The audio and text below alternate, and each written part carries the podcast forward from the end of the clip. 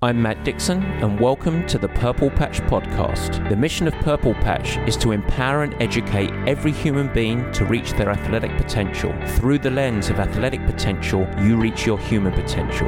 The purpose of this podcast is to help time starved people everywhere integrate sport into life.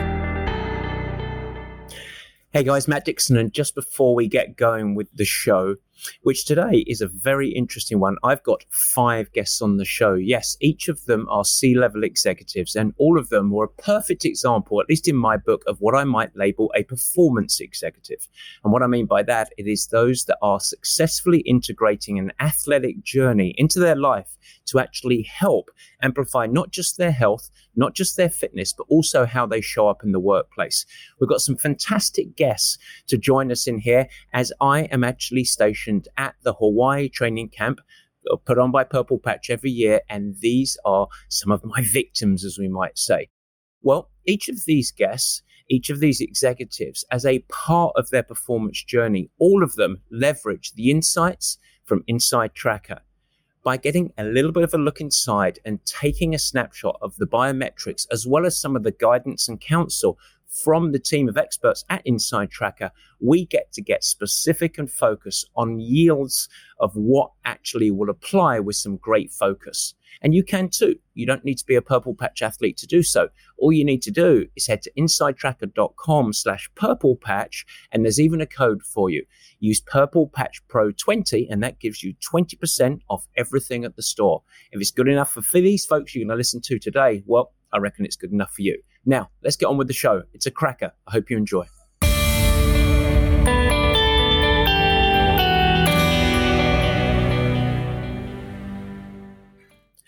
And welcome to the Purple Patch Podcast, as ever. Your host, Matt Dixon, and I join you today from the Big Island in Hawaii. We are on our annual training camp here, and it is based out of the wonderful Mauna Lani Resort just north of Kona. Now, we've got a full range of ages and abilities that join us in the camp. And the focus is, of course, on self improvement in sport. We do a lot of swimming, a lot of cycling, a lot of running, but also in the performance habits that can help promote your health, your productivity, your global performance across both life and work. Now, these, of course, include the basics sleep, nutrition, hydration, navigating several stressful situations, and more. And as is typical, several of the attendees at the camp are not just passionate about fitness and health, but are also really high performing individuals in the workspace. We have CH CEOs, CHROs, surgeons, business owners, and they all come together in this, well, let's face it, wonderful environment to make sure that they are getting grounded and setting off the year for their performance journey ahead. So, what I thought I would do, something that would be interesting, is invite a few of them, a handful. In fact, we have five guests today that can join me on the show. And I want to explore a very simple concept, which is sustainable high performance. Sustainable high performance. What does that mean? Each one of our guests is a C level executive, and they have, in my mind, successfully integrated what we label the athletic journey in their life so that they can amplify performance across all other aspects of their life. Now, what the athletic journey means, it's really unique for each person. We've got a couple of guests that are Ironman racers, and that sounds very ambitious, doesn't it? We also have a CEO that just loves to ride his bike. We have a couple that don't chase any types of events whatsoever, but they really do embrace what we call the journey of an athletic mindset and, of course, practice, and, of course, really value coaching. And we're going to get into that into the show a little bit all are unified under what I would label a performance mindset and approach. So, who are these people? Well, our guest today, we have Carmel Galvin. She is the head of people at Stripe, one of the major tech companies out there. Ron Porter, who's a senior partner at Korn Ferry, mostly specializing in the human resources area. We have Pat Romano, who is the CEO of ChargePoint. Maury Blackman, who is the CEO of Premise Data, and finally Tom Hennessy, who is the president of Challenger Group and also the CEO of Challenger Homes. Now, this is a subject that we're going to tackle today through the perspectives of these five great individuals. But before we go on, I think that it'll be helpful to the whole audience if I add a little bit of context here. And to do so, I've got to frame my own athletic journey a little bit because ultimately it relates to these folks that are joining us on the show today. After all, look, I work with a lot of executives and executive teams who come to me with really the same issues that I actually had as an athlete. How do we nail sustained high performance? Well, guess what? And you might have heard this before, but I was a prime example of how to do a professional triathlon career very poorly. At peak levels, my weekly training, just to give you a little context, my weekly training that I would do would include more than 30 hours a week of swimming, cycling, and running. So that would be something like about five swims each week, at least of five kilometers in duration, somewhere between 250 and 350 miles of cycling, sometimes much bigger than that, but that was pretty much the average, and between 50 and 75 miles of running. Yes, that was a lot of time outside in the sun, and a lot of it, I've got to be honest, was done at a pretty high effort. I could be very proud of my rather performance stupid, great work ethic that I had. And all the way through this training, what I failed to do is integrate anywhere near enough sleep, recovery, downtime, supportive calories of quality nutrition, and so many other aspects that could have supported my training. So while I had what you might label a world class work ethic, I absolutely failed to achieve high sustainable performance. And ultimately, that was the nail of the coffin of my overall professional triathlon career. Now, this personal experience for me was really a catalyst. And that catalyst was to try and build a smarter and more strategic approach to training athletes. I think this is an important starting point when we think about high sustainable performance because I understood that world class performance in athletics just simply never comes easy. It is hard. It requires commitment, dedication, and of course, some suffering.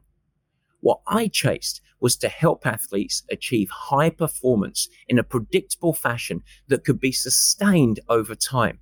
And to do this, I realized that I was absolutely committed to have my athletes support that hard, dedicated training effort with an equal focus on really high quality sleep, integrated sensible blocks of recovery, quality fueling to support the training, and a bedrock of really great nutrition.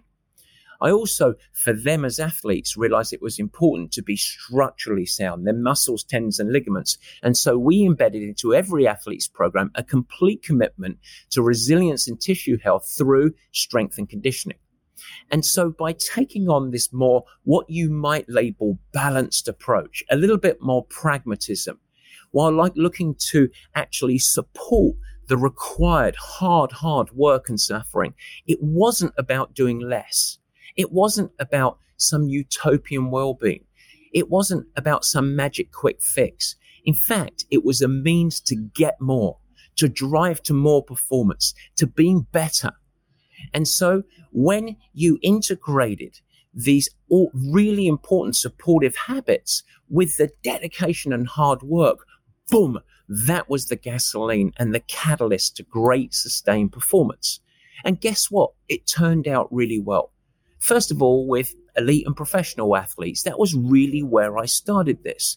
And we ultimately, I can proudly say, built one of the most, the sport's most successful pro squads across Ironman athletes, including multiple world champions. We then decided to apply this model and methodology to really committed amateur athletes, and the same great success began to occur. From this point, now that we had a proven model, I decided to branch out and I began to adapt this model to apply it to very busy time staff professionals who were still equally passionate about competitive sport. Now, there's no better example than the profile of Sami Inkinen. Sami was the founder of Trulia and as the COO of that company, going on that classic entrepreneurial drive towards building a business. Now, as CEO of Virta Health, throughout his first real business development, he went on all the way to taking Trulia public, but at the same time was a committed triathlete. And while he was, quote, time starved, we still, still, still achieved massive success, ultimately becoming multiple amateur world champion at the Ironman distance, including going under nine hours at the Hawaii Ironman, all on a weekly regimen of only 10 hours a week or so. And that is, if you know anything of the sport, highly impressive. Well, the last evolution has taken this model beyond competitive sport. You see, it turns out that the same model equally applies while adapted to sustaining high performance in executives and leadership teams. Just like the lessons of my own athletic mistakes, sustained high performance doesn't occur just by going hell for leather day in and day out. Ultimately, there's going to be cliff erosion into lethargy, underperformance. And so the catalyst, the recipe was all about finding a better way to excel. And while it started at world class athletics, now we realize that it applies to many aspects in life. And as we drive in, I want to be clear. I never want to compromise on standards. There is no compromise. Instead, this model that these executives are going to discuss today is about finding a better way to achieve. And that's the really important component. I've been thinking a lot about how executives and executive teams can learn from me to adopt the practices and strategies that will help them excel and improve performance. In fact, so much so that at Purple Patch, we are currently in development of an upcoming dedicated program that is tailored specifically for folks like you're going to hear from today leadership teams and executives that will ultimately, by applying these model and practices, will achieve greater performance. We've proven it, and so now we're actually going to make it into a real product. But while I'm here in Hawaii and I'm enjoying it, I thought, you know what? We've got a lot of executives here, and why don't we hear from them, their perspective? Because it's no point me just saying this is really important. I want to hear it from the folks that are actually applying it in their daily lives. And so we go through five guests we have got each personal perspective and it's all anchored around three questions each. Of course, with a few little Dixon rabbit holes thrown in, just when I found things interesting and I couldn't help but add a couple of questions. Give or take, it is about 10 minutes per guest. And I think what emerges out of it is just over an hour of absolute performance gold. I hope that you find it useful and, of course, insightful on your own athletic journey. And so I give you without further ado, the five executives that are high achievers. I hope you enjoy. Barry, let's do the meat and potatoes.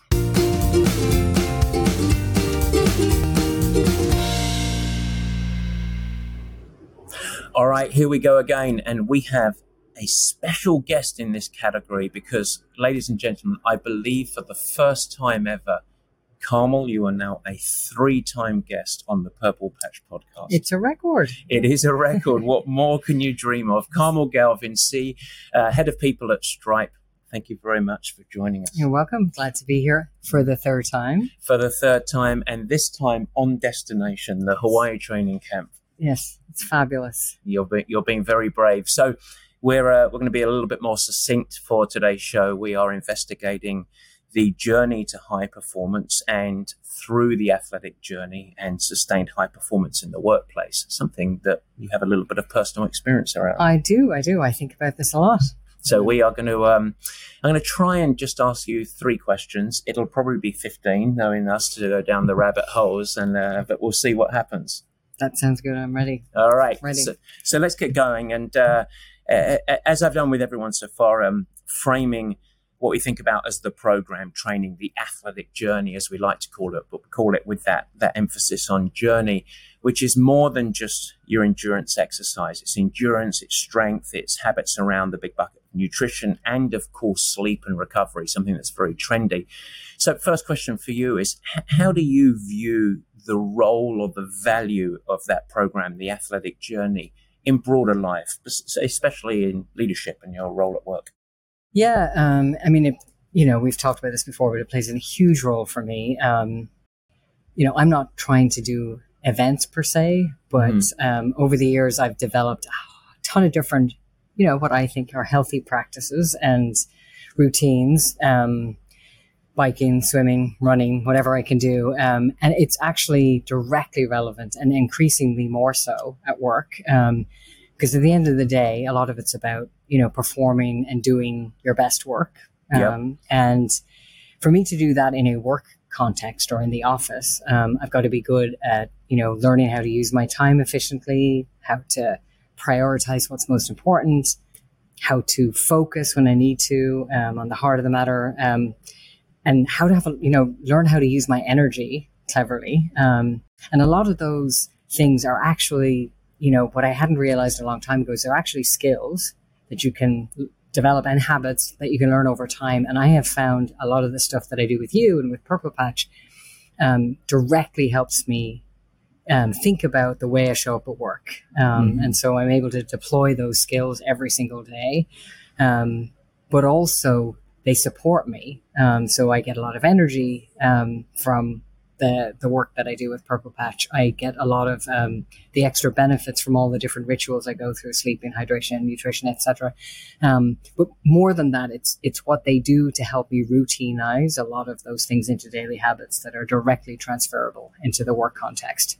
So, so, so that's. I just want to dig in there a little bit because that that's um, the the the obvious stuff that um that most people, at least intellectually, acknowledge as being important is. Oh yes, I can see how being healthy, being fit, yeah. etc., can help me because I, you know, higher performing so far as having better energy and stuff. But but where the, where you started was yeah, that part of it is part of it, but the it's actually the the strategies and the toolkits and the lessons from it all that is the real value in many ways. Yeah, I mean, probably because of the specific work that I'm doing, mm-hmm. I think of a lot about I think of a lot of this stuff um, as a framework for how to tackle any problem. Mm-hmm. Um, and the work that I do is about how to help the employees at Stripe perform yep. better and how specifically to get the leadership team um, performing optimally, which is what you're doing all day yeah. long. And I think a lot of the practices that you have naturally evolved over the years with your athletes, and then me being able to benefit from that wisdom, um, are directly applicable. You know, perhaps in a different context, but the framework is essentially the same. Um, and it's a great set of tools actually to, to deploy.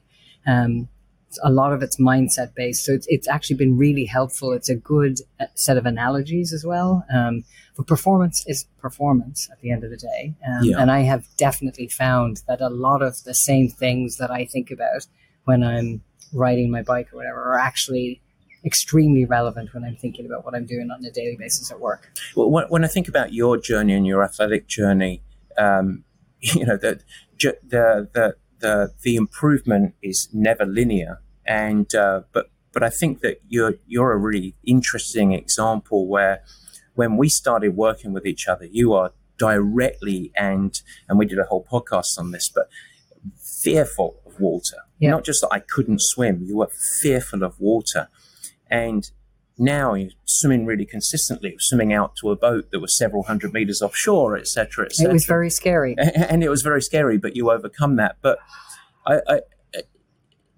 it, it, the, the, the, link of navigating adversity and stressful situations. Do, do you see that um, those your your own personal experience of what you've gone through athletically? Does that apply into the work space yeah, almost directly in a way? Yeah, one hundred percent. I mean, the swimming thing is actually a really good example. Um, I was genuinely terrified of putting my face in the water, so I had a lot. I had to break that down. Mm-hmm. With help from a lot of people and basically figure out that not just the skill, but actually just how to frame it in my own head and tackle it directly. Um, and I continually do and build on that and be patient and and all of the sort of things that I did to start to develop a swim habit or a mm-hmm. practice. Mm-hmm. Um, and I am not by any stretch a great swimmer, but I swim a lot and I love it. Um, every single day I use something that I deployed or used in that journey in my daily work practice. And I also talk a lot to my team about that. Um, mm-hmm. Because, it, you know, at the end of the day, if you break it down, it's about being, getting comfortable, being very uncomfortable, mm-hmm. um, adapting because there's a lot of changes that happen that you don't control. All of the things that I have had to deal with when I was learning to swim happen every single day at work. So it's really helpful to have a an example from something that's outside of the work to help you frame whatever problem you're tackling. Um, and you know, being good at failing and not being, you yeah. know, not sort of then opting out. You can't do that. So you have to start to learn how to to leverage those skills and uh, and kind of ways of thinking um, every day at work. So it's directly applicable. It's funny. I, th- I, think about your swimming journey. Just today at camp, I was talking about uh, to one of our athletes, and another one of our executive athletes that has a tendency where just wanting to get to the destination of where they want to get to, and I, and I was explaining it as this huge valley that you actually don't need to jump across you know that that because ultimately that comes with high risk of dropping but you have to build a bridge of mini victories and so there's a, there's very much a process to go through that, that for him is a process of building really smart habits and consistency that over time suddenly he's going to get if, if, if he can listen and he can coach and he can adapt he's going to look back and say actually wow i've evolved i've actually mm-hmm. done this this is where i want to be and uh, and I guess that relates to anything in life in many ways. Eh? Yeah, and, and I think, um, you know, if you think about what makes great performance in a work environment, it's, um, you don't spike spikes in our individual heroics or like mm-hmm. you need sustained good performance. That's what makes great teams, um, great companies. And a lot of the things that you teach your athletes and all of us um, are the things that every day we're banging the drum about at work and talking to you know the different teams that work about just making sure that we have sustained good performance and yeah. so all the healthy habits help you do that obviously you show up better to work but also those frameworks just give you mm. a mm-hmm. great way of thinking about how to break down the work and how to attack it um, in a thoughtful way it's fantastic so. All right, so so the, the second sort of major question I want to talk about is is challenges, big challenges, and uh, as you know, I, I, absolutely love really encouraging very busy time staff leaders like you to to take on a, as I call it, a BHAG, a big, hairy, audacious goal, but but something like a challenge. And some of the folks that I've talked to already, that might be an Ironman, that might be a 5K for someone, whatever it might be, but something that provides the compass and direction. And you mentioned the framework, the framework and driving towards it. From your perspective, have you seen as you've taken on challenges and you've gone on the journey towards something how has that benefited you as a leader? Oh um, massively. Um, i mean it's quite funny. So i have more going on than i've ever had. I've, like i've got three kids. I have a very very full-time job. I have mm-hmm. just a busy busy life. And trying to figure out how to fit a challenge that is outside of that into that you know, and many people have these issues. Seems overwhelming when you think about it. Um, the irony and maybe the paradox is actually I've become a whole lot more effective and efficient when I take on those challenges because you have to put together a plan, you have to think about where you're going to block out the time, you prioritize because it does help you, and it beca- you start to think about it not just as the challenge, but the process of getting there um, helps you. There's there's sort of healthy habits that you build around that to make mm-hmm. that possible mm-hmm. that have actually made me on a daily basis a whole lot more efficient and I do believe more effective. The challenge at the end of it, like signing up for an event, or whatever, you know, lots of times I haven't actually even done the event. Yeah. Um, yeah. Because for whatever reason I didn't get there. But the, the process has been the, the sort of killer um, secret sauce. Um, and I definitely believe it's an essential part of the whole commitment. One, it gives you the motivation for doing it every day, but actually, more importantly, um, it just allows you to think about how you structure your day differently um, and how you focus, where you focus. You, you know that I'm full of very silly sayings and uh, and things that I like to sort of build the methodology around in many ways. One of them is embrace the journey, and I, I think that's really it. Where these little challenges are, are almost stepping stones, and they create the the lightning rod by themselves that they're they're not the defining aspects. The defining is the process you go along to actually amplify everything. Yeah, and actually, and you know, it's an interesting thing because lots of people, and so certainly in the the work that I do, people talk about how do I get more work life balance and everything. Um, and actually, something that we've talked about, and you, I know, push is this notion of integrating exercise mm-hmm. and or training into or integrating your life into that whatever way and i believe actually that is the critical yeah. um, thing here is you learn some habits when you're training for an event about how to integrate it into the larger spectrum those things are things you have to do every day um, you know if you're working full time and actually you know all the people who work for you helping them understand that seeking this holy grail of work life balance is actually a bit of a fallacy. And yeah, it's a 100%. smarter part of it is thinking about how do you integrate these things in a way where they become valuable aspects of your life, but they also help make you better in other ways as well. It, it, it it's so funny that that word balance and, uh, you know, uh, it, the, the straight jump that occurs is okay, therefore I have to work less because I'm going to spend more time walking the dog or riding my bicycle. It's actually no, it's it's a means to an end to actually get more and do more. And because ultimately, in you know, when I was coaching world class athletes, there's nothing easy about that. Yeah. You know, there, there's uh, there's no shortcut. It's it's tough. There's no compromise. There's there's no hiding. But by us integrating for a world class athlete, recovery, sleep, nutrition, it's the gasoline that accelerates. Mm-hmm. And in many ways, that's that integration. I always talk about integrating sport into life because we can't think about these things in a mutually exclusive sense. You have to have this living, breathing thing. Another one of my cute sayings, life is not a spreadsheet.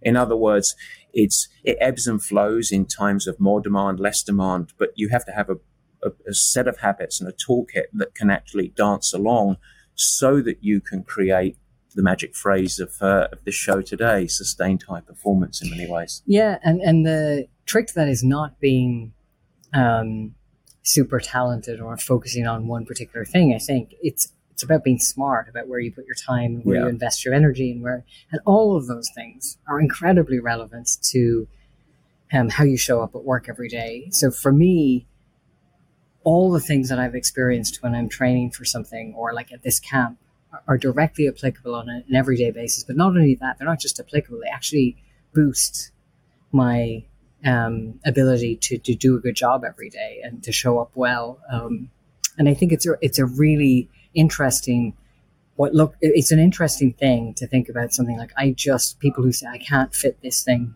I have no more space I can't do that when actually that's the key to unlocking more time for yourself. Yeah. Um, and so, and that's been the epiphany I've had um, that actually it's not optional. And more than that, it actually helps you be more efficient and focused when you need to be and uh, learn how to prioritize. It, it, in fact, that, that was going to be my third question. We'll just, we'll just go with it right here. But that's the paradox of it all. And it's very hard until you've actually gone through the process to actually start to um, get the yield from it where there is a perception, an understandable perception, I would say, of I just don't have any more time. I, yeah. I just and looking at someone like you said, how does she do it? And and in fact, it is the key to unlock more time, more performance in many ways. Oh, totally. I mean, I really believe that, and I think um, anyone who actually comes back, I mean, it's just another excuse. You let yourself off mm. the hook, and and I've done it myself um, you'll find reasons not to do it. And I actually have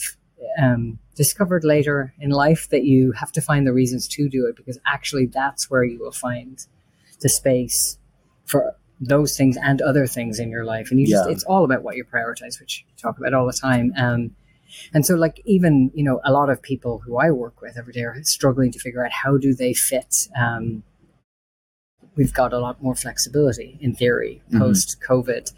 So how do you sort of get control of um, being able to suddenly work from home when the work is bleeding into your daily life? Everything that I've had to do in order to accommodate a space to to do what my daily workout, whatever that is, has actually set me up really well for thinking about how to just build, leverage that flexibility in a smart way. Mm-hmm. It's going to be smart, and and that way, then you can do all of those things. Um, well, I, I, I, tell you, you, you mentioned COVID there. One of the things as uh, as a coaching group, as I, as I really noticed, obviously, we have athletes all over the world um, of all different levels, ages. Obviously, uh, we're about forty five percent female athletes, uh, fifty five percent male, and um, And, and when the explosion of COVID occurred, that was the blending of all of our lives into basically one location, doing it at home. And it, it, it the, the challenge for many people is suddenly it was rudderless because they lost structure. Yeah. And, uh, and I think that there was structure that was delivered from the workplace. There was also structure that was delivered for, from our athletes for their training and their goals. And when that disappeared, some really, really struggled, and others that lent into, I think, had built up a successful performance recipe for themselves and leveraged it beyond just getting ready for X, Y, and Z, did really, really well and thrived. And, uh, and, and actually, we really encouraged our athletes to lean into using this as the tent peg in the storm, using this as uh, something to create structure and routine around your day, of which then it could be a calming and be a route to better productivity. Yeah, I mean, I, I think it's really interesting. A lot of your athletes probably could teach a lot of people in the corporate environment how to navigate this because we have all um, been fed the structure and it's been created for us. Yeah. Um, and so stuff like COVID or whatever, whilst it definitely delivered benefits, it also created this confusion around, well, so how do I do all those things and suddenly how do I stop work from bleeding into my home life or whatever? And actually, I suspect your athletes have had to grapple with that problem a long time before that. And the Yeah. ones that did it well probably are the ones that have managed to navigate COVID probably better than the rest of us. Um, so there's something there. I mean, I really do believe that um, that's the key is figuring out how to self organize around the things that are important um, and make space and, and, you know, figuring out what times a day you do these things. And, and these are all things you have to learn how to do if you want to sort of build a, a good exercise um, habit. That is very true. So, Carmel, thank you very much once again for the third time. I can say thank you very much for coming on the I'm show. ready for number four. Number four is going to be a cracker whenever it comes. All right. Thank you very much, Carmel Galvin, head of people at Stripe. Thank you. Take Thanks, care. All right, guys, our next victim, as we might say, welcome, Ron Porter, Korn Ferry. Thanks so much for joining the Purple Patch podcast. Matt, very happy to be here. So, as you know, you have been primed with, I'm just going to give you two or three quick hit questions. We're Yep. exploring the, uh, the benefits of uh, you as, a, as an executive, as a leader, uh, driving through your athletic journey and how it applies to your life. And so uh, you're in the hot seat, your, Yeah. uh, your seatbelt is fastened. Are you ready to go? Think so. We'll find out, I guess. well, we will find out. So, uh, so we are going to be short and succinct and, and hopefully meaningful as we go through. So, my first question, and, um, and I think to frame this first, as uh, as you all well know, at least because you're uh, directly coached by me, but training. When I think about training, of course, we think about exercise, strength work, endurance work, as well as some of those habits that are really important to support that. So, sleep, hydration, nutrition, all of those components that sort of buoy your athletic journey. And first question is, how do you, as an executive, how do you see the role or the value of taking on this training program or athletic journey as it applies to broader life and work as well? Well, there's a number of lessons that apply, I Mhm. think, if I think about uh, things like uh, resiliency, uh, working through challenge and not giving up, uh, learning how to do things in the most efficient, effective way. Um, and I think in sport uh, and in work, those things are pretty much the same. Yep. um, and there's a lot of overlap because there's times in a race where you think, "Man, this is much tougher than I thought it was going to be. Mm-hmm. About time to quit." Yeah. But then if you keep going through it, you find you find your legs, so to speak. Mm-hmm. And the same thing with work. There are times when things aren't going quite the way you would hope or expected, Mhm. and then so you don't give up though. You figure out, well, there's got to be another way. Oh, I say, Okay. Yeah. And so I think it's the persistency, resiliency, and then learning that it's important to have good process, good form, and not starting to flail when you get a little pressure and things aren't going quite the way you might have expected or hoped. So that's an interesting point when when sort of the unexpected occurs, or when you're really met with adversity, is uh, the sporting journey almost acts as a as a metaphor for you, or as a as a school of lessons to help you say, hang on, this is adversity and we have to navigate and manage it, manage through in a way. Yeah, yeah. You become confident that you can get through it. Mm-hmm. There's going to be a way. It may not be obvious at the moment, but don't give up. Mm-hmm. Um, and don't just say, well, this is going to be good enough. Okay. And you know that if you keep pushing, you'll figure a way to get to that next level. What, what about a uh, second question that I have is um, one of the things that that you know a lot because I, I, I encourage you to take this on. But uh, but at Purple Patch, we really encourage executives like yourself to take on really big, hairy goals. Like for you, it's Ironman racing, which uh, for many people is like, goodness me, how can you sort of succeed in life and, and in the sort of pressures of work and take on a challenge like an Ironman? Last year you did an Ironman and a marathon and more besides. So we really encourage folks like you to take on these big challenges. And I'd love to understand from your perspective how having that compass, that direction, that challenge has actually been beneficial for you as an executive. Yeah, well, I, I think it applies in the sense of you know that uh, you can get through almost anything, mm-hmm. um, and there is a way, uh, and you just need to keep looking and finding and pushing, uh, and then you need to also uh, take bring on more people. As an example, I would say I started this years ago without a coach. Okay, and I say, frankly, I made it so much more difficult than not having a coach. Mm-hmm. And I think you know, I think about in the corporate world, it's uh, or in any work, even whether it's corporate or not. Are there mentors out there? Are there people you can rely on to give you perspective who maybe been there and done that? Mm-hmm. Uh, who can say, here's a way of getting around that challenge or a way to be more effective, more efficient.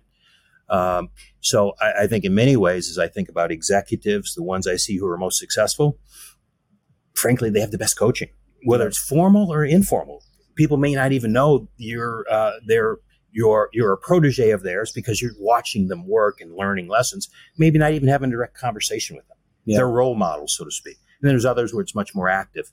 But I think uh, what I've seen from a corporate standpoint, those who seem to be the most successful, they've got the strongest network of uh, advisors, coaches, whatever you want to call it. So, so that's really interesting because that the uh, when I think about high performers, and for me, some of the the professional athletes that I've coached, the ones that have been most successful, and in fact, even beyond sport, if you think about like great champions, Serena Williams. Um, Roger Federer, uh, Tiger Woods, they're all LeBron James, they're all highly coachable people. And it, it, it's interesting when I am lucky now to work with a lot of folks like you that are time starved, that are successful in the workplace. And there is a trend that the most successful executives tend to be the most coachable. In other words, you think, oh, they've got it all worked out. And you're, you're a sponge of information, a sponge of seeking education to ultimately filter out some of the noise. Yeah, and that's one of the things that I've observed over the years from a corporate perspective. The senior most people seem to be the ones asking the most questions. Mm-hmm uh, the, the, guys who don't perhaps and women who don't get to those senior levels oftentimes are trying to impress. Yeah. They're not learning. Yep. Um, and the guys at the top, I have found almost to a person have that kind of open minded, I need to learn more. I want to learn more, always improving and not concerned about, is this a dumb question? Yep. Mm-hmm. Um, they ask it and, and they learn. Yep. Um, uh, and the more junior people who don't get to that next level, oftentimes are simply trying to have all the answers and trying to impress. And at the end of the day, they're not learning a whole lot. That's uh, it's very well put. What, what about one, little follow on on, my, on this second question? I think is important as well. Is um, I'm just unhinged with uh, productivity a little bit. So I, I talked about you know, get, getting you or encourage you to drive towards a big challenge setting a training program to to move towards that program or, or that challenge and be successful ultimately. But do you have any sort of personal feelings around the link between your personal fitness and productivity in the workday? Yeah, I, I think one, the fitness element, because um, as I think about it, it's how long can you perform at your highest level? Yeah. Your peak performance, so to speak, be that physically or mentally. And I see far too many, and, and, there's a correlation at times. I think I'm in this kind of mm-hmm. foggy zone of 80% mm-hmm. because I'm not well rested. Yep. I don't mm-hmm. take those breaks as I should. And that 11th or 12th hour of working, I probably should be resting because I'm probably goofing up as much as I'm solving. Um, so I think one of the big things I see uh, people fail to do is become fit and fresh, which is a purple patch. a very purple uh, patch saying right um, there. and they're operating at a, a marginal level of 80, 90% maybe of capacity, and they've Mhm. forgotten what it feels like to be 100%. Yep. Because they've never fully take a step back, rest, and come back uh, stronger. Yeah, it's almost cliff erosion, you know, where slowly the the sort of, uh, op- if you want to call it this optimal performance zone, just starts shrinking and lowering and lowering, and they become sort of, um, you know, in this fog of fatigue, as Yeah. it were. And uh, and I think that I, I think that's an important part of my quest with someone like you is to to help educate and build strategies around so that you can make smarter decision making. And you say, oh, sometimes I operate this level. Yeah. The key is now you have really awareness and you ha- know how to get Yeah. out of it. And uh, it, it, this isn't about taking a break, and this isn't about sort of doing less or finding that utopian balance in your life. It's really about optimizing performance. Yeah, and one thing that uh, lesson I've learned not that long ago, Mhm. um, instead of trying to run through the marathon on the uh, Ironman, Yeah. take a walk break. At the end of the There you go. day, that walk break, thirty uh, seconds maybe per mile, whatever it may be, I end up being faster Yeah. because that walk break was refreshing, a chance to rethink my uh, uh, technique and so forth, and to gather myself, and then go, and it breaks apart the work a little bit too, versus just grinding through and slowly uh, grinding down, so my pace is actually slower than if I take those walk breaks. That that that's a wonderful uh, analogy, a metaphor. So it's fantastic. So we're ready. Like last uh, last question here is what about? Um, and I'm sure you have these conversations all the time, co-leaders or uh, or workers that just say, "Look, uh, it all sounds great. I don't know how you do it, and I'm just too busy.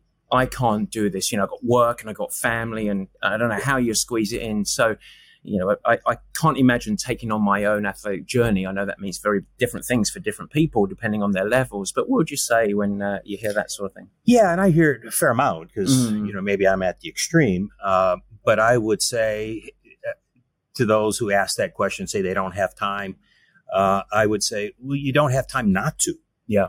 um, because you're probably goofing up and inefficient if you don't have proper balance. And I think more and more senior people, more and more executives are understanding the importance of that Mm-hmm. for your perspective building, for your efficiency and effectiveness.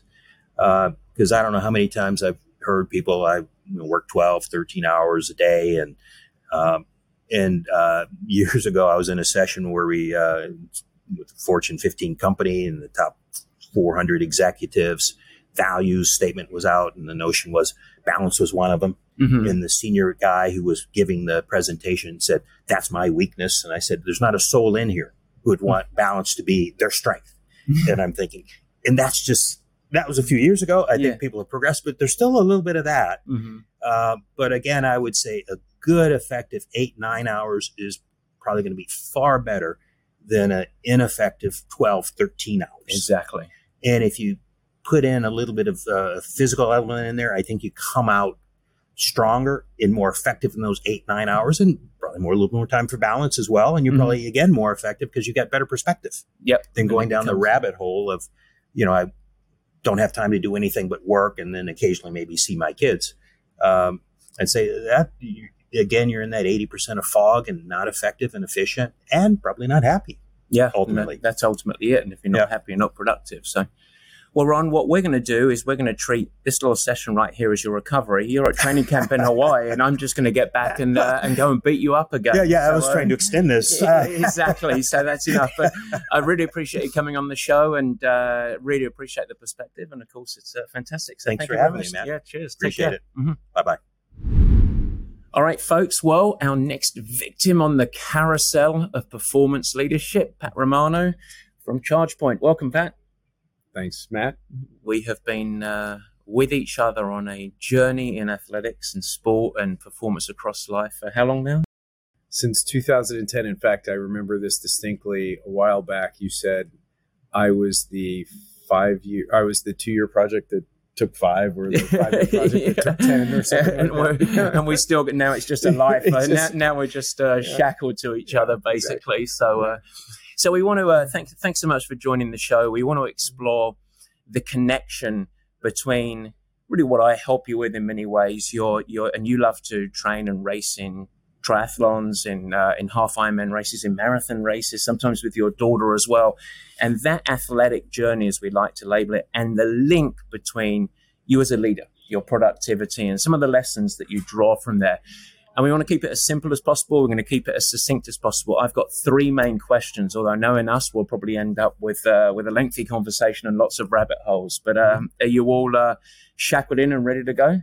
I'm, I'm all ready, man. All right, good stuff. So, um, so to frame uh, the the athletic journey, as you call it, when I when I think about training, as you know, we don't just think about your swimming, cycling, and running. We think broader than that, and strength and conditioning, all of the elements that fall under nutrition, including fueling and hydration, something that's very important for you, and of course, recovery, downtime, and sleep.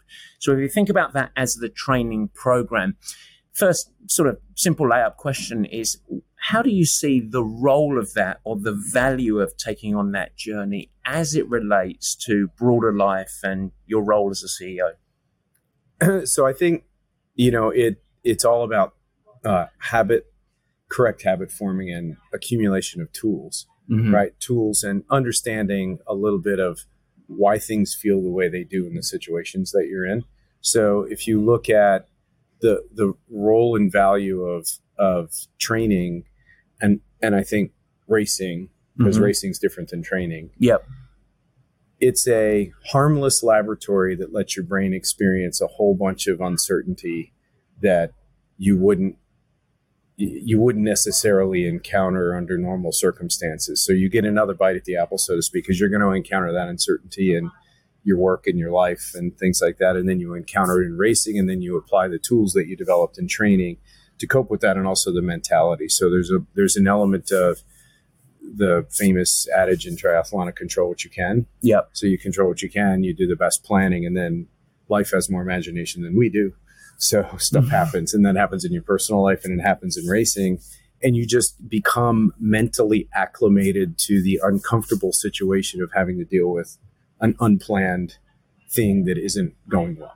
And you, you, you, sort of you, you know the old saying of sport is a metaphor for life. That's really what you're saying there, where it's like you you have this this hobby in many ways, this very important hobby that is a um, a free hit actually experiencing and then out of that developing a lot of the tools. Um, what, what about the the physical side of it? Because you're also developing uh, fitness and health, and, and, have you have you experienced uh, yourself uh, sort of better resiliency, clarity, focused decision making because of productivity? I guess I could I could put in there because of your journey in sport. Yeah, I mean, I think there's a couple things. First of all, you know, and you love to make fun of me for this. I'm an engineer by mm-hmm. trade.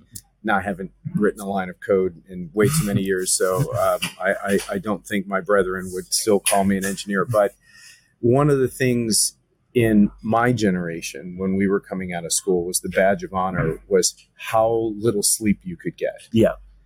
And what I've learned, especially doing what we do in the preparation for a race or training in general and how you structure your life and and food and everything and fueling and everything about racing is that you really need to take a step back and make sure you're investing in sleep uh, investing in nutrition investing in all the things that make the rest of the hours better.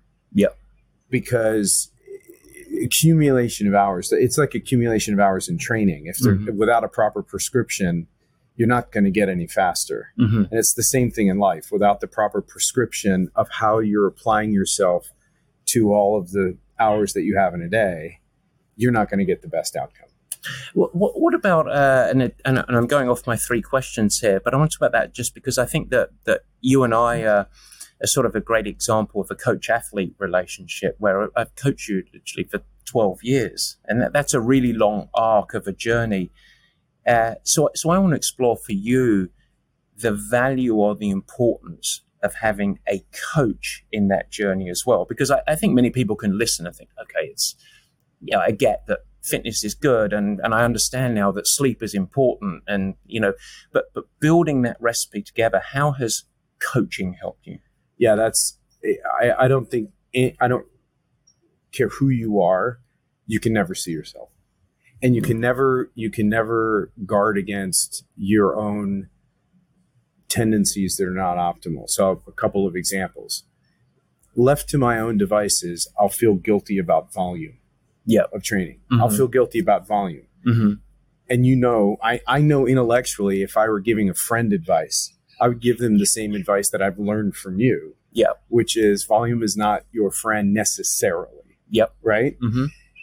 But even but even though I would literally today give that advice to someone, if I'm traveling and you're managing my work stress against my training stress and we've got a race coming up, if I didn't have you to pull back on the stick and say, no, no, you've you, you you've got to you you you've got it. This workout cannot be a hard workout. Yep. If I didn't have you doing that, I would likely go too hard. Even though if I were to give the same advice to someone else, I would say exactly what you said. Exactly said. It, it's sort of that T shape where you, as the in the athletic sense, and including by the way all of the stresses in your case of of work and demands and travel and everything else, you're existing down here, and it's impossible to actually see the higher higher perspective. Right. Basically, it's very very challenging. So I guess a coach should bring you up, help with perspective, and then help with decision making. Yeah, and I think I I, I think coaching does one more thing, or a couple more things, but a lot more things. Mm-hmm.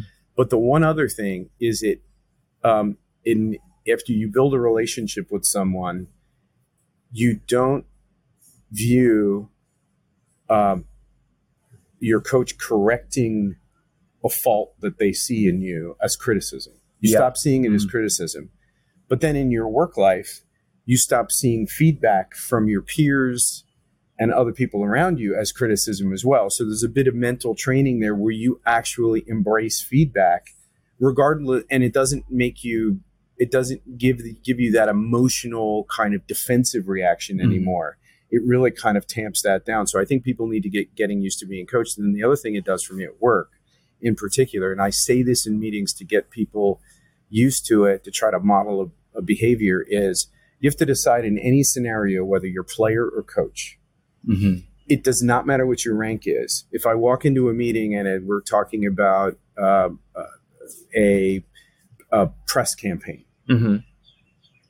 I tell everyone I, I may give I may have an idea, but I'm not the coach here. I'm the player. Okay, so you have to tell me what you want me to do or what you suggest that I do. I may debate with you, but but Yeah. that's okay. Yeah.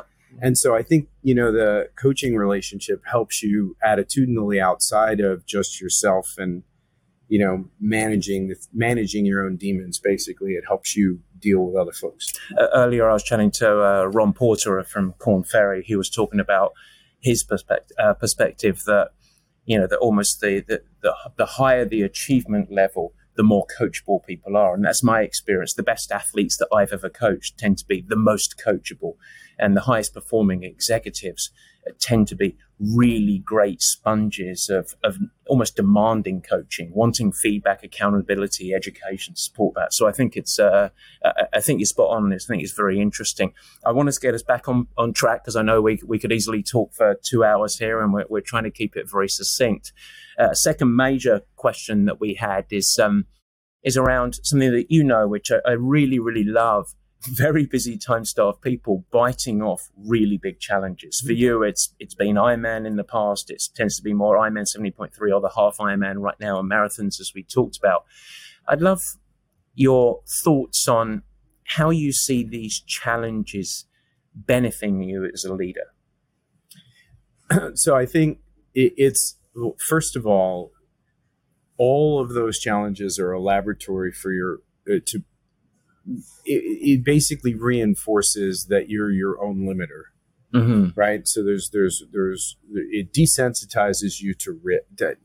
To uh, it desensitizes you to risk in the context of appropriately managed, acknowledged, researched risk Mm-hmm. is something you're willing to take because you know what you have to manage and work through because you have unknowns associated with something, but it doesn't scare you anymore. Yep. So learning how to not be afraid of walking into something and learning how to pivot when it's not going as it was supposed to go, which as you know, Ironman racing never goes as it's supposed to go.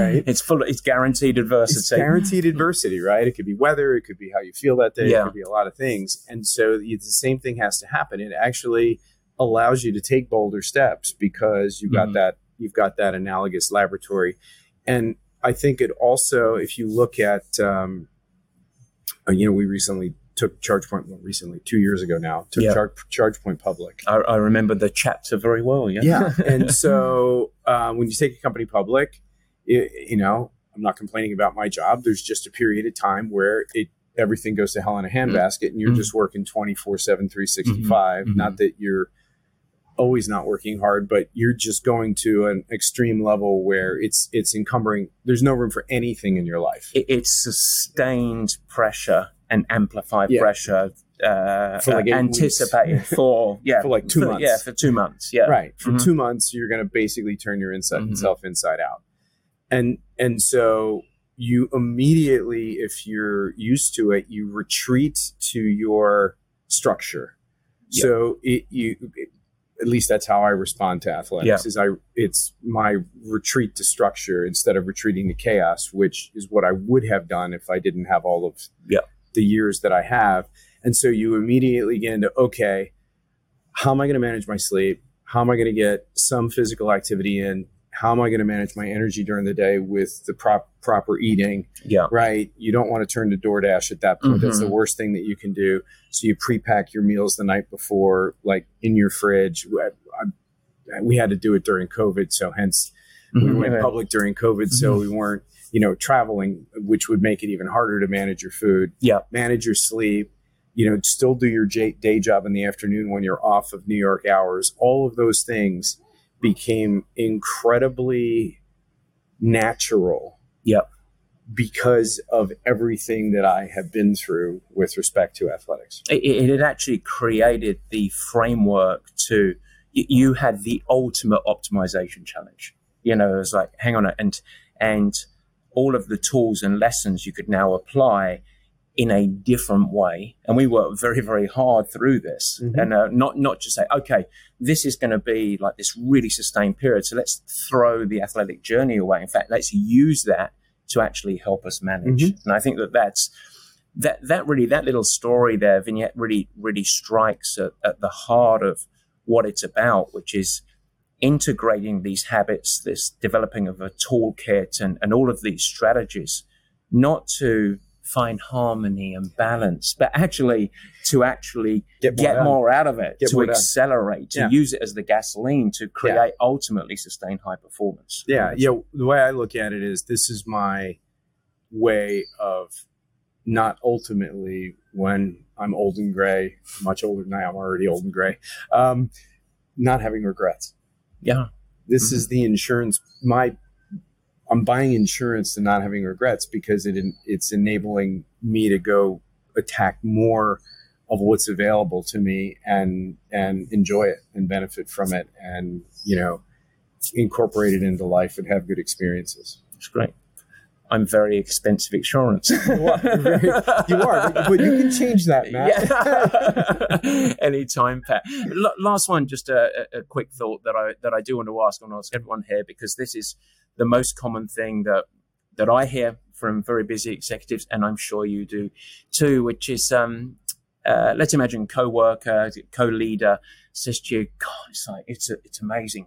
How do you fit?" I, I tell you what, I just don't understand with all of the commitments of work, family as well, I just don't have time for this. There's no way I can squeeze it in. What would you say that uh, someone that says that? So what? Well, so I I have to uh, appropriately credit a good friend of mine and fellow purple, purple patcher Joe Terry. Oh, yeah. And so Joe uh, taught me one phrase. Uh, he's taught me a lot of things, but one phrase. We all have the same 24 hours. Mm-hmm. So now it's what you do with it. And so they're the big rocks that you have to not move. Sleep. Yep. You can't move it that often. You can flex it, but you can't move Yeah. it that often. You've got to eat correctly. Yep. You've got to get your exercise in. You've got to get your, you've got to be very engaged at work. And those other things help you be very engaged at work. So you get the most out of it. You've got to be focused. You've got to be on it. The last thing you put in there is social media, Netflix. I, I know it sounds boring. All those other things can flex arbitrarily. You may have a weekend where you don't have much to do and Yeah. you don't have a lot of work to do. Sure, binge watch a bunch of net, but delete all of the filler. It's kind of like um, when they bring a loaf of bread before dinner and you eat the whole loaf of bread and then you're not hungry anymore. Yeah. Don't eat the loaf of bread first. Yeah. Netflix and social media and all of that fluff that's variable, that's the loaf of bread. Just set that aside. it, it, it even resonates as well as I sort of think about so much of what we talk about with all of the distractions, even around those pillars training, nutrition, uh, sleep, and, rec- and there's all these tools and gadgets and distractions. And it's like, actually, focus on the boulders, don't Mhm. focus on the sand. Mhm. And once you get that right, you're 90% of the way there. And then, of course, it improves your productivity and your capacity and everything else that goes along with it. Yeah. So. Exactly. Well, Pat, thank you so much. I really appreciate it. I really uh, appreciate you coming on the show, but also, more importantly, being a, a massively valued part of the Purple Patch family. So appreciate it. Thank you, Matt. Take care. All right, guys. So here we go again. Another little chapter of excellence. And this time we are coming with Maury Blackman, the CEO of Premise Data, and also, I should add, a long-time friend and, of course, Purple Patch athlete. Well, thank you, Matt. It's really great to be here. And, uh, you know, I've not only can I say that you're an amazing coach, but you have been an amazing mentor and friend to me over the past 10 years. Good You stuff. know, I don't know if you realize this, but we first met 10 years ago in here in Hawaii at this camp. oh, goodness. So here we go. That's, Who's uh, counting, right? Who's counting? And uh, and we still look as young as we ever did. yeah, on I don't know about that, but you do. Mm. I, I tell you what, on every day in life, we're always dressed the same, aren't we? yeah, that's dressed, right, dressed that's for right. success. So we'll uh, we'll take it from here. So we have um, three questions for everyone that's uh, that's very kindly participating in today's show. Of course, what we're doing is investigating the link between your athletic journey. And you have quite an accomplished athletic journey. You've done multiple Ironman races and much well beyond that. And your role as a leader and uh, and as a CEO. So, is your seatbelt fastened? Are you ready to go? I'm ready. All right, let's do it. So, so first question, very very simple. And we we have been sort of framing the program, training the athletic journey as not just your swimming, cycling, and running that you do as a triathlete, but also your strength training, your habits around nutrition, and of course sleep and recovery. Something that that you know that I'm very passionate about integrating into sport. How would you see that athletic journey? What's the role of that or the value of that as it relates to broader life, particularly in leadership and work? Yeah, great question, Matt. You know, broadly speaking, and and this is actually a deeply personal thing for me because it's something that I've struggled with, you know, pretty much my entire life, and, Mhm. and that word is procrastination. Oh, yeah. And you know, I tend to, you know, always put you know put off that workout or put off you know whatever it is that I should be doing Yeah. and you know i tend to find other things to do whether it's watching tv or reading a book i have a tendency to just kind of push those things out Mm-hmm. And focus on that moment. And one of the things that sport and triathlon and purple patch has given me is a very tight structure around my life. So that every morning i know i have to wake up. I know i have to go through this process whether it's you know proper um, nutrition and hydration before a workout nailing the workout and then the recovery. And then there's the rest of the day. Yeah. and you know one of the amazing things about training for an ironman and, and you, you definitely taught me this is that most of us really only do one ironman a year Yeah. okay Mhm. it's it's not like you know there are of course those outlier people who do five six sevens a year but for us we pick one and we train for that one day Yep. and so you have to structure your entire life around that one day Mm-hmm. and when it gets there, it gets there, and you've got what you got. So you learn very quickly that I have to make the most of every single day. In that beginning workout, that begin, you know, starting your day off fresh and having a structure to it really enables me to focus on the rest of my day. Okay, so it, it's almost it, it creates the framework for you to then operationalize or optimize when you show up, and you you got to do everything else, the, the more important stuff in the world in many ways. That, that's correct, and it just, you know, for me, it gives me that the start of that day hmm with a structure and process around it. So you have to plan your day. You have no choice. It, it's it's funny because you you mentioned about Ironman, what you are registered, and and I'll, and I'll keep it quiet which one we're getting ready for, but, uh, Thank but you. you are registered for uh, for an Ironman this year, and so and, and you're incredibly busy. You're, you're leading a, a very large organization. You know that I love folks like you putting the stake in the ground and saying, boom, we're going to go on this challenge, as you talked about it, this one day, and it becomes the lightning rod of how we frame every day of exercise and all of the habits around it. So, it, how have you seen that from a from a personal standpoint? I'm interested if you've had any uh, links of the lessons that you've drawn from beyond the health, beyond the fitness, and beyond the structure any of the lessons that you've drawn of all of the ups and downs, the adversity, the challenge, the little injury setbacks around your calves, etc.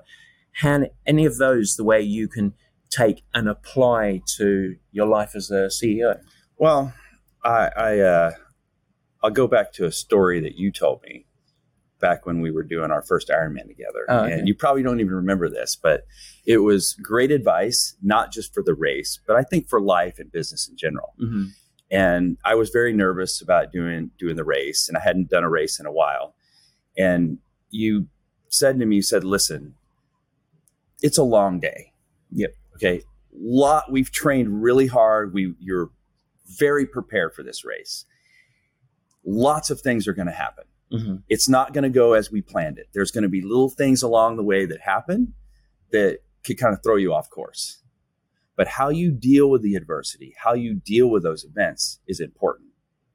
And I think the most important part of that speech you gave me, we said, just keep moving forward. Every swim stroke, every revolution of the, the wheels, every running stride, just keep going forward. Yep. Don't look back. Don't think about the mistakes you made. Just think about what's in front of you and what's next. And then when you get to the finish line, everything will just come together. Yep. And so if you frame that in a business perspective, it's like in business, we make mistakes every day. Yep.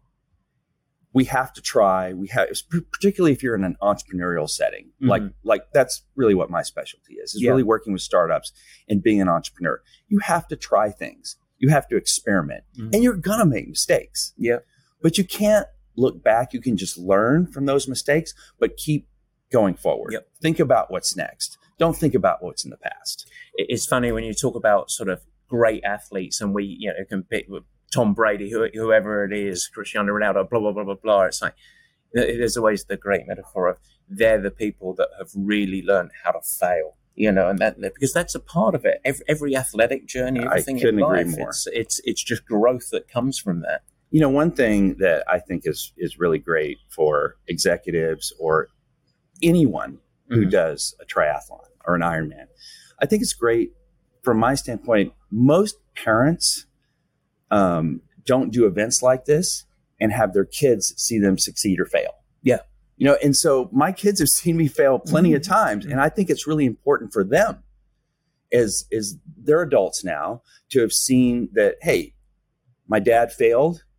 You know, he picked it up and went again. I mean, you know, yeah. not every race goes well. Yep. Some of them, some of them I've fallen flat on my face and you just have to pick yourself up and remotivate yourself and go after the next one. It, it, it's really interesting you said because you you we, we sort of just explored really really briefly, but I think something that's really important to highlight.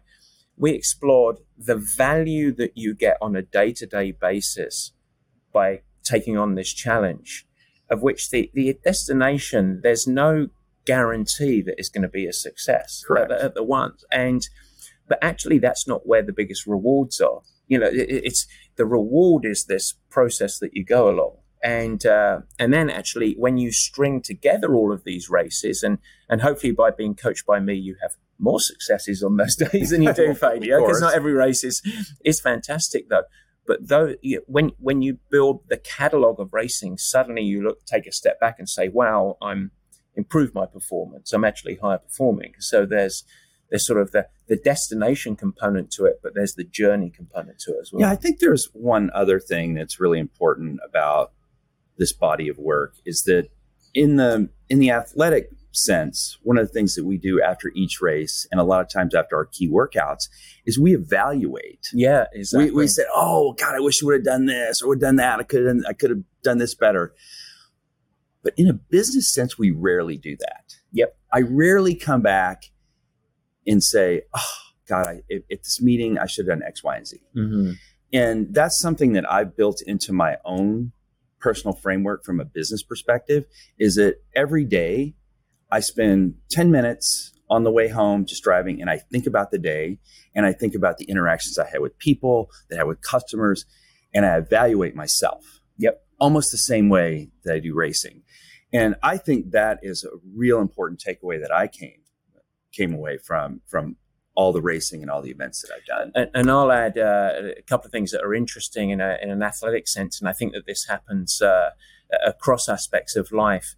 Is um, athletes are really good when things have gone wrong at wanting to find an answer and assessing. Right. When things have gone right, they fail to assess. Oh, great! And they don't actually take any lessons of what actually worked either. Yeah. So, so in fact, in an up, upcoming episode, um, I got a couple of uh, fantastic PhD uh, women that work for British Sport, and uh, the, the theme of the show is going to be all about decompression. In other words, the process and the model that they use in British athletics for their Olympians afterwards of how important it is, and they take them through a four or five step process of of a little bit of space before win, lose, or draw at the Olympics, but then also how do they assess so that they can grow for the next part of the journey, which is going to And those and those lessons, those life lessons are very important, not just in sport, but they cross apply over into business as well. really really valuable. So um, one, one the last question I have for you, um, the uh,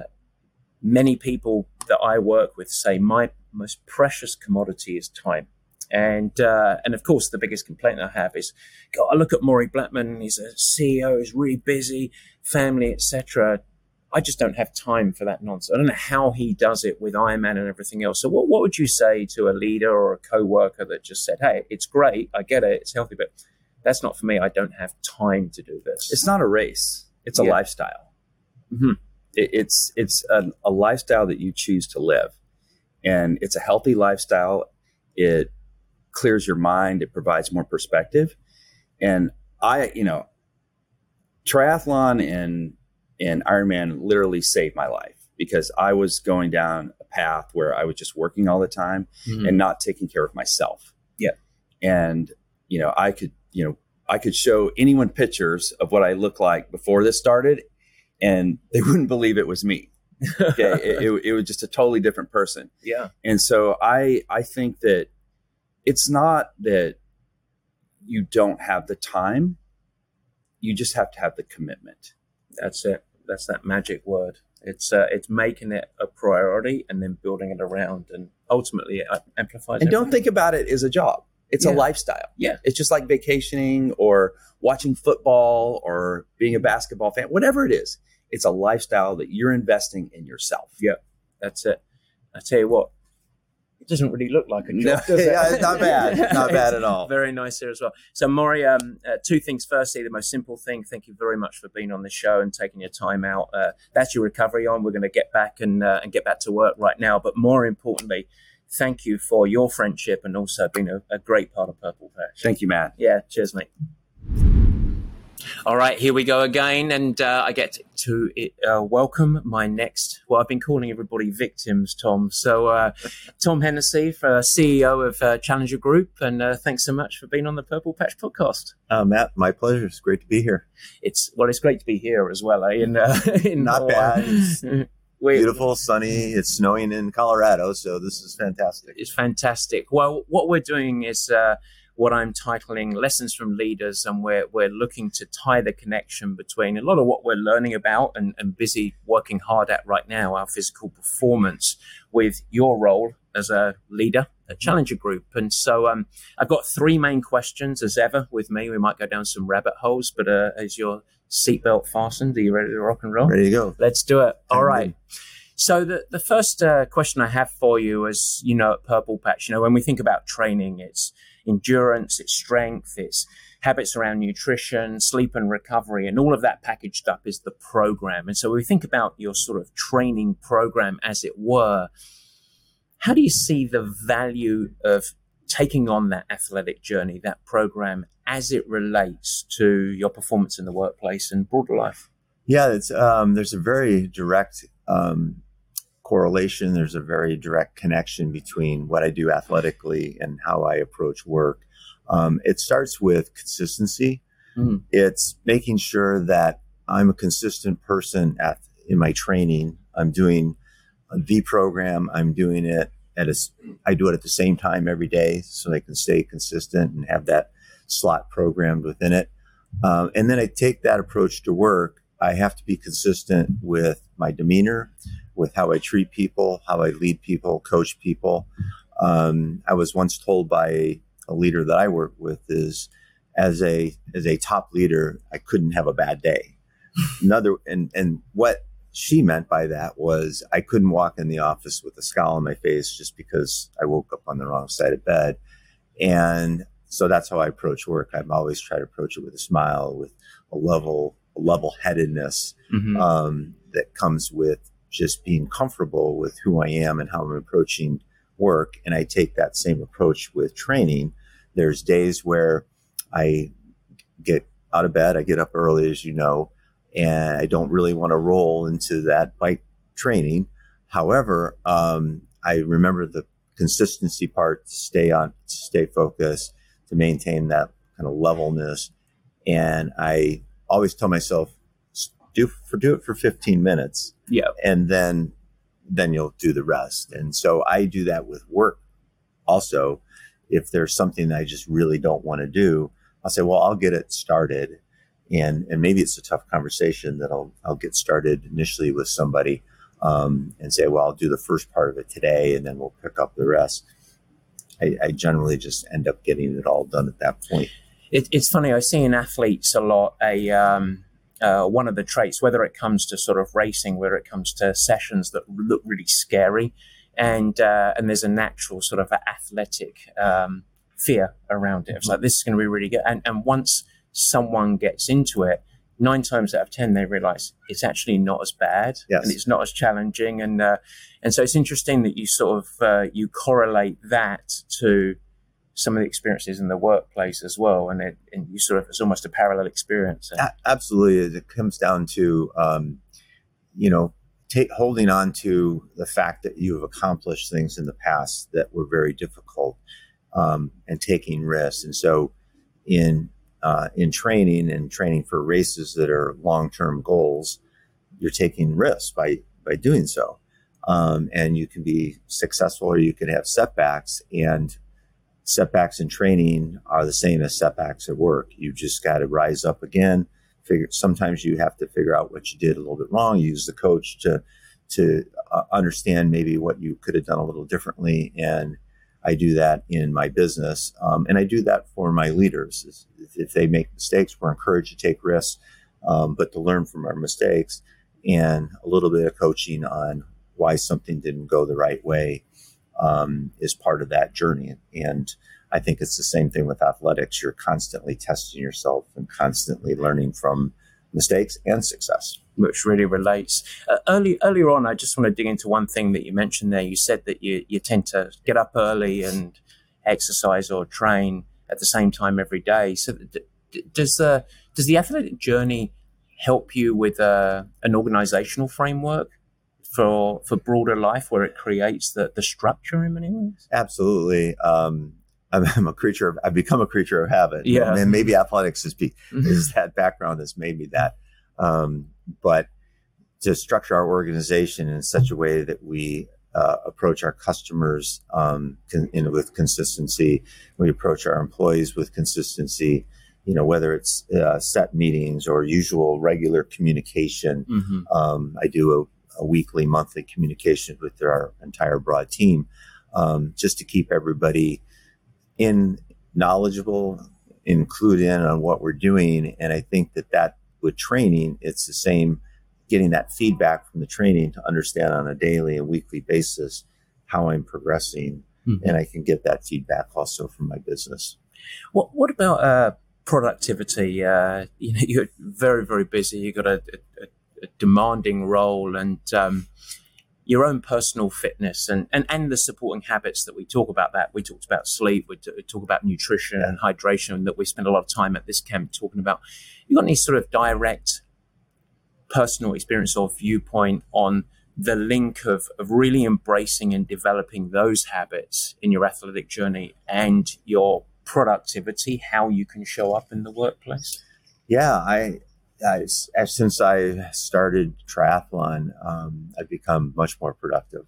Hmm. Just um, my energy level is higher. My body is just in a better, obviously, condition, and yeah. my brain's more engaged. And right from the get go in the morning, um, I'm ready to take on the world and take on whatever challenges we have that day.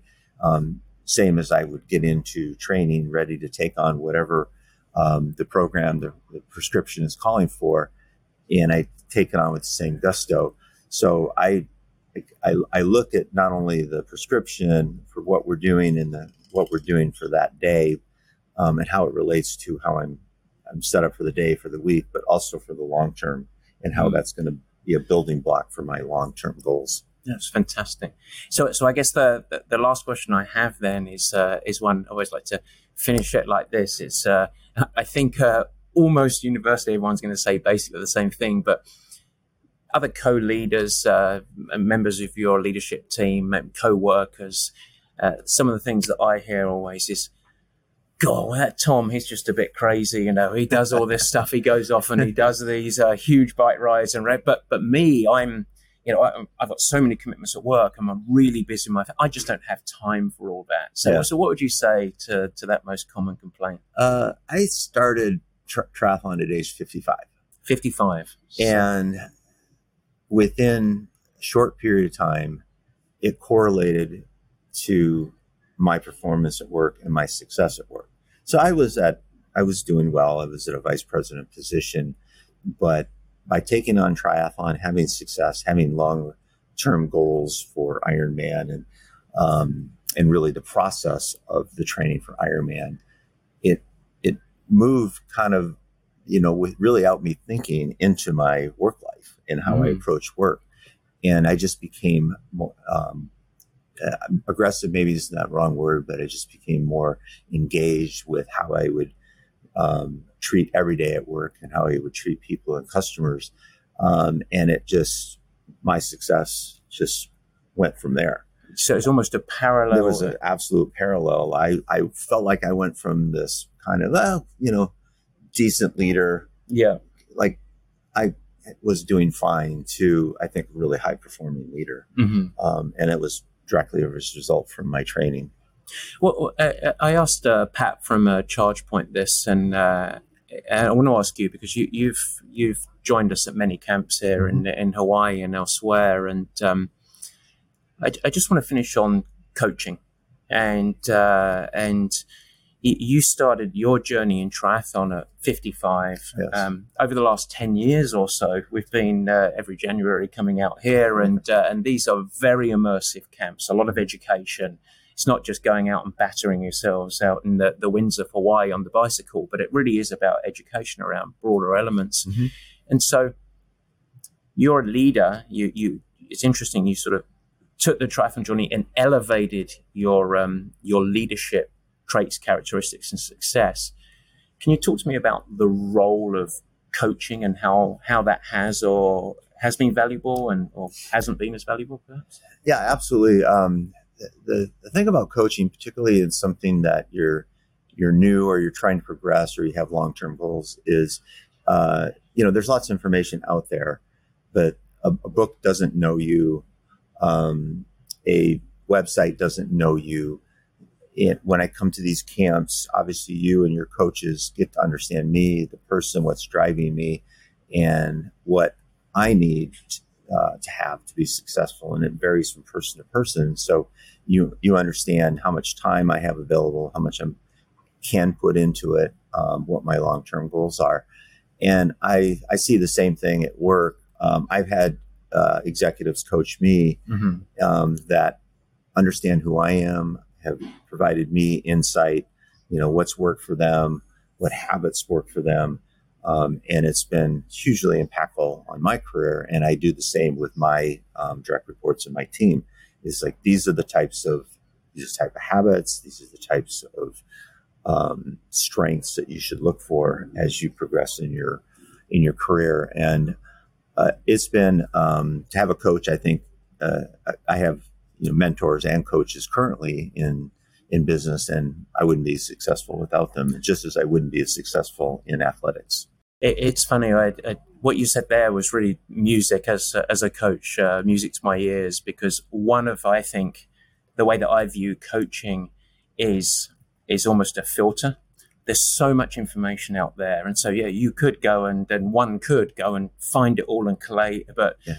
But it, it's really, really difficult to understand of everything out there what's appropriate for me and what should I focus on? Because there are always 50 things you could focus on, but Tom, these are the two or three things that are actually going to move the performance needle for you. And I think that's a Absolutely. big part of coaching, to yeah. be honest. It goes well Absolutely. beyond the prescription of a plan, as it were, in many ways. So. Yeah, absolutely. Well, I, I, I, want to say, firstly, thank you for joining us on the mm. show. But, but much more, yeah, much more important than that, though. Thanks for, for being such a, a wonderful part of Purple Patch. You're a great addition. We really appreciate it. Oh, thank you. I've enjoyed uh, almost every second of it. No, I've enjoyed every second of it. Um, no, it's been a fantastic journey, and I wouldn't give it up for anything. Fantastic. Thanks so much, sir. Yeah. Take care. Thank you. Bye. All right, guys, here I am back alone. And thank you so much to all of our guests Carmel, Tom, Maury, Pat, Ron. Fantastic insights. And of course, all of the answers started to weave around the same concept that you have time. It's about prioritization, it's about commitment. And most importantly, it's not just about finding well being, it's not about finding utopian balance. This is about performance. This is about integrating smart strategies so that you amplify and you can show up a better version of yourself in no matter what your quest is in life. And so, a final word if you love the show, feel free to give us a great review. But most importantly, please, please, please share it with anyone that you might feel might benefit. And so that's the end of the show. It was a pretty meaty one today, Barry, but I thought we did pretty well. Now, well, I think it's time for a Mai Tai. Don't you, mate? All right, we'll see you next week. Back on the mainland. Take care. Guys, thanks so much for joining and thank you for listening. I hope that you enjoyed the new format.